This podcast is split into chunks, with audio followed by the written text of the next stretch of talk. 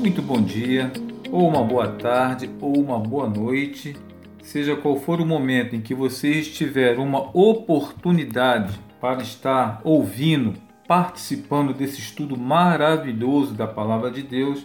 Eu também desejo a você um dia abençoado e que a graça e a paz do Senhor esteja com vocês.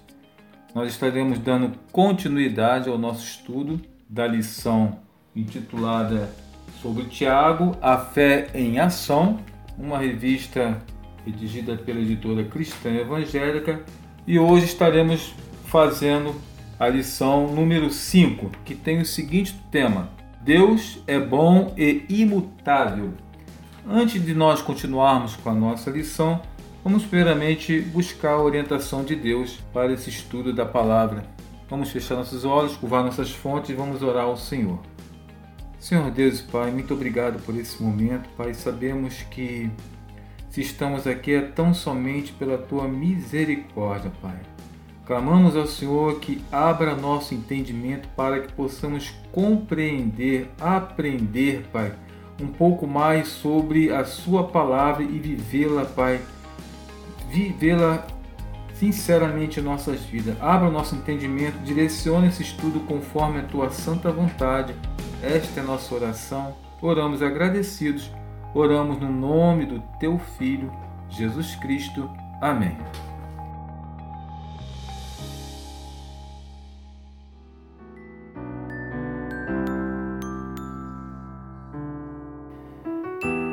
Vamos lá então, só para relembrar rapidamente, na semana passada, a lição anterior, que teve como tema provação e tentação, fazendo a diferenciação desse tema, nós tivemos o professor Ricardo, que conduziu essa lição juntamente com alguns comentários também do professor Gustavo. Eu sou o Marcos e vamos estar conduzindo essa lição de hoje. E repetindo, o nosso tema é Deus é bom e imutável. Vale a pena lembrar que, para que a gente tenha uma compreensão melhor do que nós vamos estudar hoje, é interessante que você tenha participado das outras lições, e todas elas estão disponíveis aqui no nosso grupo, inclusive com todo o material didático disponibilizado, na qual a gente prepara, como falou o Ricardo, com muito carinho, tá? E atenção, para que vocês façam uso, além também do material da lição, que também é disponibilizada no nosso grupo, ok? Então, é bom que você a tenha, porque será a melhor compreensão. Então, vamos lá. O texto básico está em Tiago, apenas 3 versículos, que vai do Tiago, capítulo 1, dos versículos 16 ao 18. E o nosso texto devocional se encontra em Atos 17, versículos 24 ao 28. Então, a lição de hoje tem como alvo a finalidade de nos levar a ter certeza de que a bondade do Deus que jamais muda está sempre presente na vida cristã e nos encoraja a confiar no Senhor, apesar das provações. Apesar das circunstâncias adversas que enfrentamos na vida, não devemos perder a confiança, pois Deus é o mesmo, eternamente bom e imutável. Esta epístola foi dirigida a um grupo de crentes dispersos, como já foi tratado nas outras lições, os quais estavam sujeitos a todo tipo de dificuldades, as quais eram causadas por causa das perseguições, a princípio dos próprios judeus e, um pouco depois, pelo Império Romano. No início da epístola, Tiago aborda os conceitos de provação e tentação. A provação pode ser vista como de natureza externa e serve de instrumento de Deus para aprovar e aperfeiçoar aquele que nela persevera. Tiago 1, versículos dos 2 ao 8. Já a tentação pode ser vista como de natureza interna e serve de instrumento da própria cobiça humana para reprovar e destruir quem ela concebe. Isso foi muito bem trabalhado pelo Ricardo na aula anterior. Se encontra lá no Tiago 1, versículos 12 ao 15. Tiago estava preocupado que uma interpretação errada destes conceitos poderia gerar um mau entendimento do caráter de Deus por parte dos seus leitores. Por isso ordena, não vos enganeis, ou não vos deixei enganar, diante das circunstâncias. Tiago, capítulo 1, versículo 16. Visando a instrução ou mesmo uma possível correção, o autor faz duas declarações a respeito de uma visão correta do caráter e da pessoa de Deus que o crente deve manter, mesmo em circunstâncias adversas. Tiago 1,16 diz: não vos enganeis, meus amados irmãos. Ou seja, esse termo não vos enganeis, a expressão grega refere-se a errar, desviar-se ou divagar. Os cristãos não devem cometer o erro de culpar Deus pelos seus pecados. Esta era a preocupação de Tiago ao escrever esta carta, pois aquele conceito que eles faziam de tantas situações adversas, dificuldades que eles estavam enfrentando, poderia levar alguns a pensar desse jeito. Como é que eles poderiam estar passando por tanta dificuldade se Deus era tão bom? Então este texto de Tiago 1,16 está em perfeita conexão com a passagem anterior. Por isso que eu falei, é importantíssimo que a gente veja ou leia o texto todo anterior para ter uma melhor compreensão. Dos versículos 2 ao 15 do capítulo de Tiago, fala sobre as provações, busca da sabedoria que procede de Deus, o que devemos valorizar e também vai falar sobre as tentações. Tiago esclarece que incorremos em engano quando culpamos a Deus pelos nossos fracassos. Todo cristão que conhece a Deus e o seu caráter não se engana em relação a Ele. Sendo assim, este texto é uma determinação específica aos cristãos. Tiago repreende o erro conceitual que havia se instaurado em alguns cristãos que pensavam que a tentação era proveniente de Deus. Porém, a verdadeira concepção acerca de Deus é que Ele concebe boa dádiva e todo dom perfeito.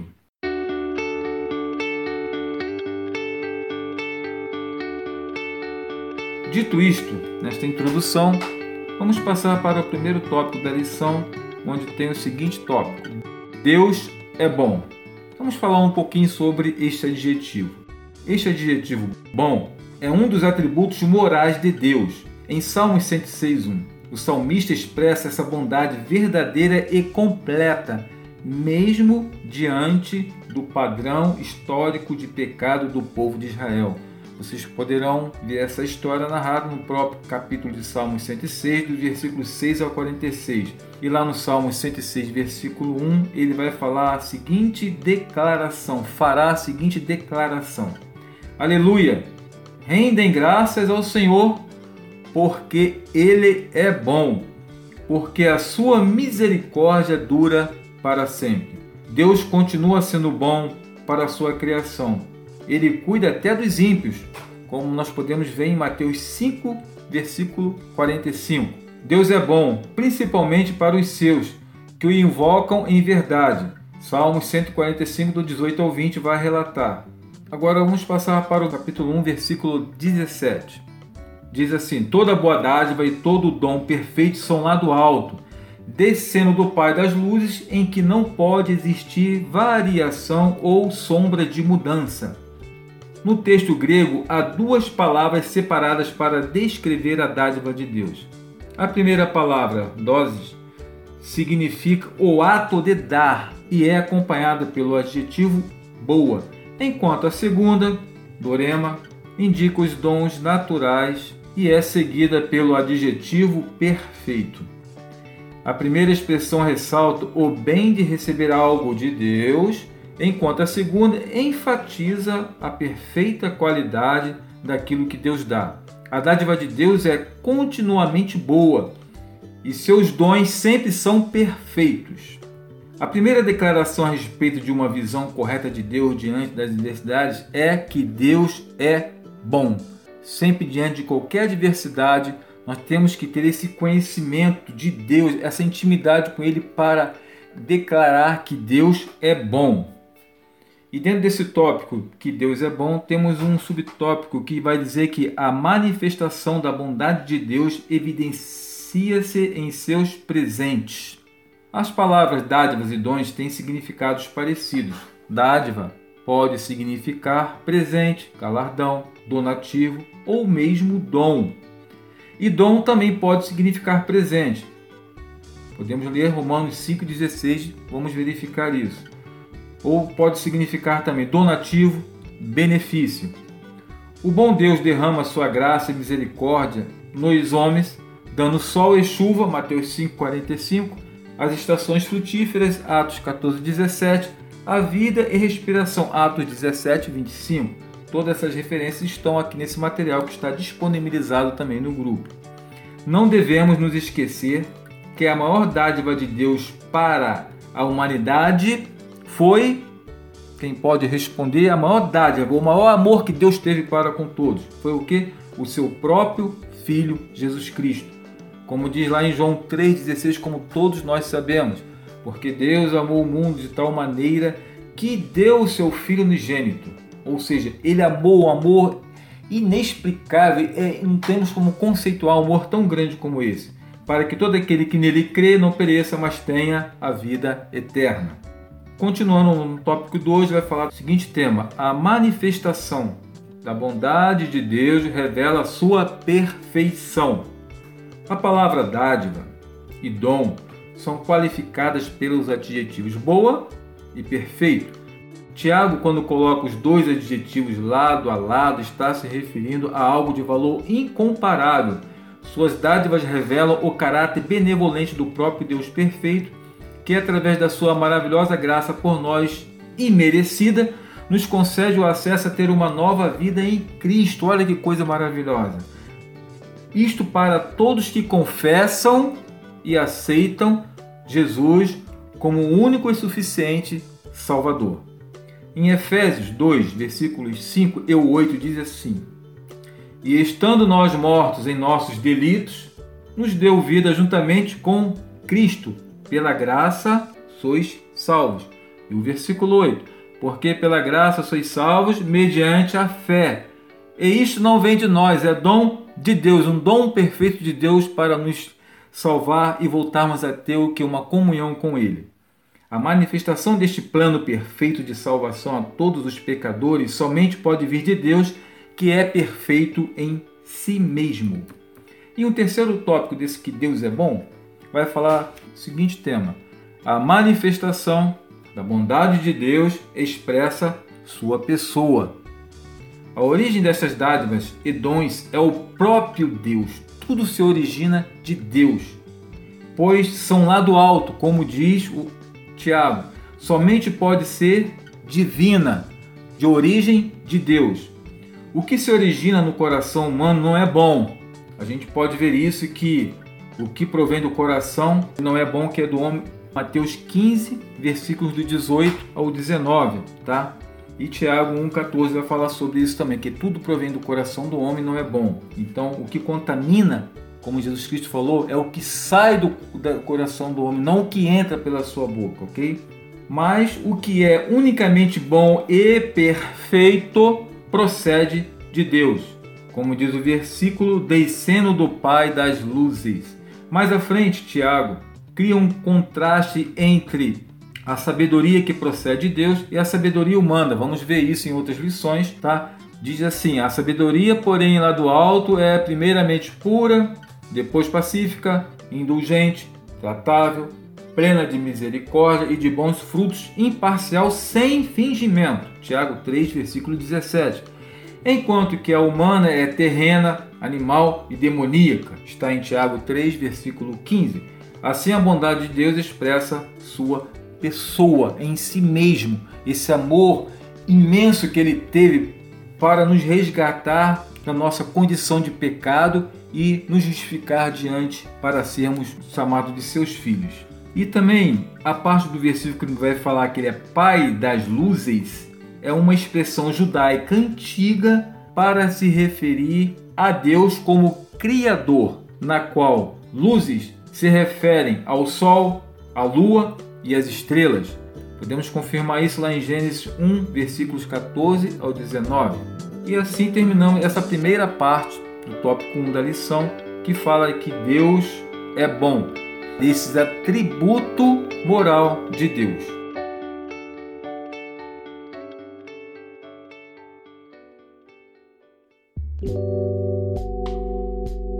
E dando continuidade aos nossos estudos, vamos passar para um segundo tópico, como o autor da revista deixa para nós, que é Deus é imutável. Vamos falar um pouco sobre este atributo exclusivo de Deus. Uma segunda declaração a respeito de uma visão de Deus diante das adversidades é que Deus é imutável. Escreveu Tiago a respeito de Deus, em que não pode existir variação ou sombra de mudança. Não pode existir variação ou sombra de mudança. Pela perspectiva humana, os corpos celestes têm diferentes fases de movimento e rotação. Mudam de dia para a noite e variam em intensidade e sombra. Mas Deus não segue esse padrão. Ele é imutável. Referências bíblicas quanto a isto estão lá em Malaquias, capítulo 3, versículo 6 e 1 João 1, versículo 5. É bom que você dê uma lida para ver o que é falado nesses versículos tão valiosos. A imutabilidade é um dos atributos exclusivos de Deus. É inalterável nos seus atributos, nas suas perfeições e nos seus propósitos para a raça humana. Lá em Números 23:19 vai falar sobre isso, também em Salmos 102, dos versículos 26 ao 28. Isso não significa, porém, que Deus nunca altere seus propósitos temporários ante o proceder humano. Ele pode, por exemplo, alterar suas decisões de castigo por causa do arrependimento sincero dos pecadores, como foi o caso de Jonas, que foi até Nínive, e lá o rei se colocou em humilhar-se diante de Deus e suplicar por perdão, e ali houve o arrependimento. Então Deus mudou sua decisão, como está em Jonas, capítulo 3, versículos dos 6 ao 10. E um tópico dentro deste tema que é o Deus imutável, como a revista nos traz, é o primeiro tópico dentro desse item 2 é a bondade divina e a imutabilidade de Deus. A ideia de imutabilidade de Deus está arraigada à ideia da sua bondade. Isso implica a certeza de que a bondade do Deus imutável nunca sofre alteração ou mudança. Deus é como uma luz que não pode ser colocada na sombra ou extinta. Ele sempre está brilhando. Como o próprio autor da lição deixou naquela experiência que ele teve, que pegou um avião, seguiu, estava um tempo nublado. Quando o avião atingiu uma certa altitude acima das nuvens, viu que lá o sol continuava. Então, mesmo quando nós estamos passando por tempo de chuva, tempestade, seja o que for, o sol não para de brilhar. Deus nunca deixa de estender a sua mão para os seus. Ele sempre está de braços abertos a nos receber e basta apenas termos um coração sincero diante e na presença de Deus. Então Deus é como uma luz que não pode ser colocada na sombra ou extinta. Sempre está brilhando. Sobre o termo imutabilidade, vamos falar um pouquinho sobre isso. É um atributo divino da inalterabilidade. As declarações da Escritura sobre esse atributo são bastante claras e enfáticas. A imutabilidade é indicada no título de que Deus usa para se dar a conhecer a Moisés. Estão lembrados que ele falou? Moisés, vá lá e diga a Faraó que eu sou. Ou seja, eu sou o que sou. Êxodo 3,14. Então, eu sou enviou a ele. Então, Deus a si mesmo basta. Por isso, deve-se entender que Deus é eternamente o mesmo em sua essência, no modo de sua existência, em suas perfeições e nos princípios de sua administração. Esse atributo é essencial à divindade. E vamos falar agora sobre um outro tópico. Dentro deste atributo exclusivo de Deus, que é a imutabilidade, Deus não muda, não sofre alteração, é sempre o mesmo, ele é contínuo. Item 2, atributos divinos e a imutabilidade de Deus. O conceito desta imutabilidade prepara e se aplica à descrição de Deus que Tiago apresenta na sua epístola. Tiago, na sua epístola, que contém 5 capítulos e 108 versículos, ele descreve alguns outros atributos de Deus. E eu deixei aqui no nosso material um quadrinho como também está na revista. Outro atributo de Deus, doador da sabedoria, Tiago 1,5. Sabedoria, prudência, sensatez, grande conhecimento. Fiel às suas promessas, Tiago 1,12. Fidelidade. Outro atributo de Deus, ou seja, firmeza, constância, exatidão. É um recompensador em Tiago 1,12. Aquele que conhece os serviços de alguém dando-lhe um prêmio. Ele nos reconhece quando nós estamos sendo fiéis a ele. Justo, Tiago 1,20. 2,23, aquele que age com exatidão, com equidade. Único, Tiago 2,19, de cuja espécie e natureza não existe outro, Deus é único. Criador do homem, fértil, criativo, fecundo, gracioso, cheio de generosidade. Por isso que Deus tem um atributo na qual provém dele, que é a bondade, ser bom. É legislador, ou seja, juiz, o que tem poder de julgar. Soberano, o que detém a autoridade, ou seja, supremo, absoluto, misericordioso e compassivo. Tiago 5,11, compassivo, clemente. E um outro atributo que Tiago descreve na sua carta é restaurador da vida. Tiago 5, versículo 15, aquele que recupera, que conserta. Este é o plano perfeito de Deus para nossas vidas, nos trazer de volta ao convívio com Ele. E ainda dentro desse mesmo tópico de imutabilidade de Deus, nós temos o ponto 3 que vai falar as escrituras sagradas e a imutabilidade de Deus. Quanto a esta imutabilidade de Deus, a epístola de Tiago encontra base na própria palavra de Deus, muito embora as expressões "e Deus se arrependeu", como está em Jonas, e "então se arrependeu o Senhor", como está em Gênesis 6,6, pareça implicar uma mutabilidade de Deus, mas não é assim. Apenas representa uma de duas reações divinas consequentes à ação humana naquele contexto, ou seja, o arrependimento eficaz. Bênção aos tementes e obedientes, juízos aos incrédulos e desobedientes. A doutrina da imutabilidade de Deus é encontrada em textos muito claros das Escrituras. Ou seja, Deus nunca falha, nunca hesita, nunca muda. Por sua própria natureza, Ele é fiel e leal às suas promessas e alianças. Mesmo assim, esse atributo de fidelidade de Deus não exclui a possibilidade de Ele alterar seus planos ou intenções sob determinadas circunstâncias. Por exemplo, Deus realmente muda seus planos no tocante a juízo de resposta às orações intercessoras do seu povo fiel, como foi em Êxodo 32, versículos 11 e 14, momento em que o povo ia ser exterminado, Moisés suplica e o povo assim é perdoado, ou como resultado do arrependimento de um povo iníquo, como foi o caso de Jonas, que já citamos aqui. E temos um outro também, que se encontra lá em 2 Reis, capítulo 20, é a história do rei Ezequias, diz assim, 2 Reis, capítulo 20, versículo 1, naqueles dias Ezequias adoeceu de uma enfermidade mortal. Veio ter com ele o profeta Isaías, filho de Amós, e lhe disse, assim diz o Senhor, põe em ordem tua casa, porque morrerás e não viverás. Então virou Ezequiel o rosto para a parede e orou ao Senhor. Ele suplicou a Deus que lhe concedesse vida. E lá no versículo 5 tem a resposta. O que Deus fez? Versículo 3 da súplica de Ezequias. Lembra-te, Senhor, peço de que andei diante de ti com fidelidade, com inteireza de coração e fiz o que era reto aos seus olhos. E chorou muitíssimo, orou ao Senhor. Antes que Isaías tivesse saído da parte central da cidade, vem a ele a palavra do Senhor dizendo, volta. E diz a Ezequias, príncipe de meu povo, assim diz o Senhor, o Deus de Davi, teu pai. Ouvi a tua oração e vi as tuas lágrimas, eis que eu te curarei. Ao terceiro dia subirá à casa do Senhor.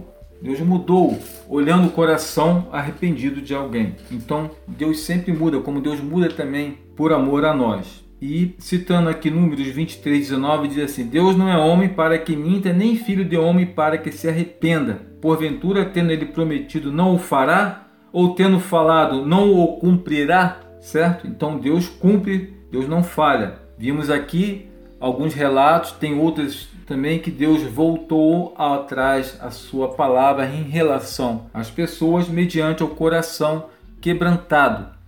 E interessante que também em toda a humanidade pois ele disse que todos pecaram e estavam destituídos da glória de Deus.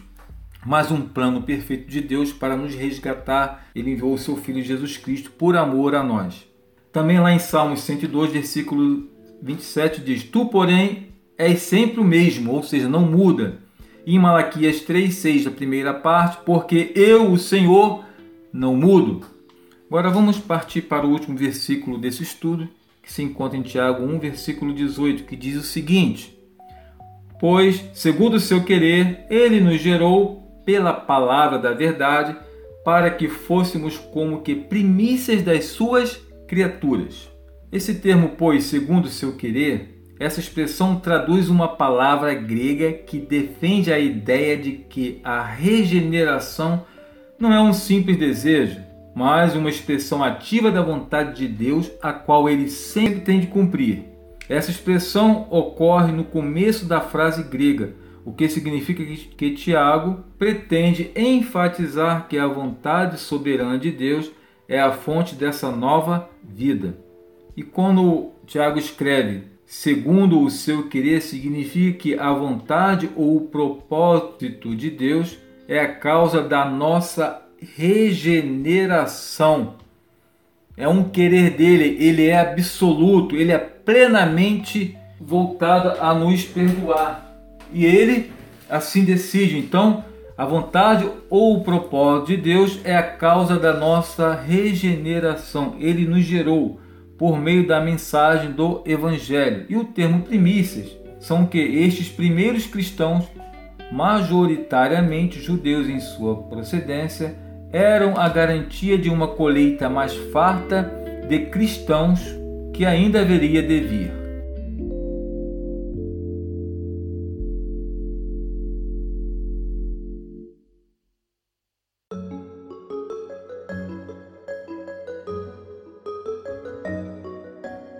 E nós chegamos à nossa conclusão para falar dessa nossa lição de hoje.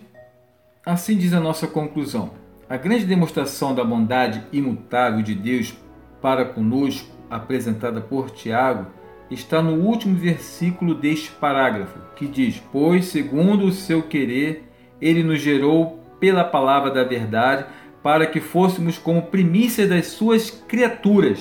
Tiago 1,18.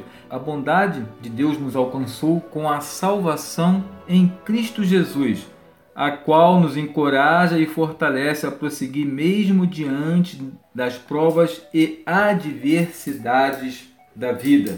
Ou seja, Deus tem uma decisão completa, concluída, plenamente realizada a oferecer a salvação para nossas vidas, pois Deus é perfeito, Deus é santo e perfeitamente justo. Então, esta é a nossa lição de hoje. Nós temos aqui um material, como volto a falar, disponível para vocês. E caso vocês queiram fazer algum comentário, alguma pergunta, estaremos totalmente disponíveis a respondê-las nesse final dessa lição. Que ela tenha sido proveitosa para a sua vida, que a gente possa refletir mais profundamente desse nosso relacionamento com Deus, aceitando, como de lá no versículo 5 de Tiago 1, 5 vai dizer assim: E se algum de vós tem falta de sabedoria, peça a Deus, que a todos dá liberalmente e não o lança em rosto, e ser-lhe-á dada. A benevolência de Deus, sabedoria para suportar os dias maus e viver uma vida vitoriosa com Cristo. Amém, irmãos? Então, essa é a nossa lição, e eu queria também deixar aqui para vocês uma sugestão de um cântico. Caso você tenha oportunidade, ouça, diz alguma coisa sobre tudo que nós estudamos hoje, que é de autoria de Daniel Azevedo, que são os sonhos de Deus, tá? E um dos seus versos vai falar assim: os sonhos de Deus são maiores que os meus, ele vai fazer o melhor por mim, ele vai além do que eu posso ver, ele faz o que eu não posso fazer. Deus vai cumprir os seus planos em mim. Ele vai fazer o que lhe apraz. Ele é absoluto, ele é em si mesmo perfeito. Sou pequeno e falho, mas ele é Deus. Ele faz o melhor pelos seus. Amém, irmãos? Fiquem com Deus e tenham uma semana abençoada. Amém.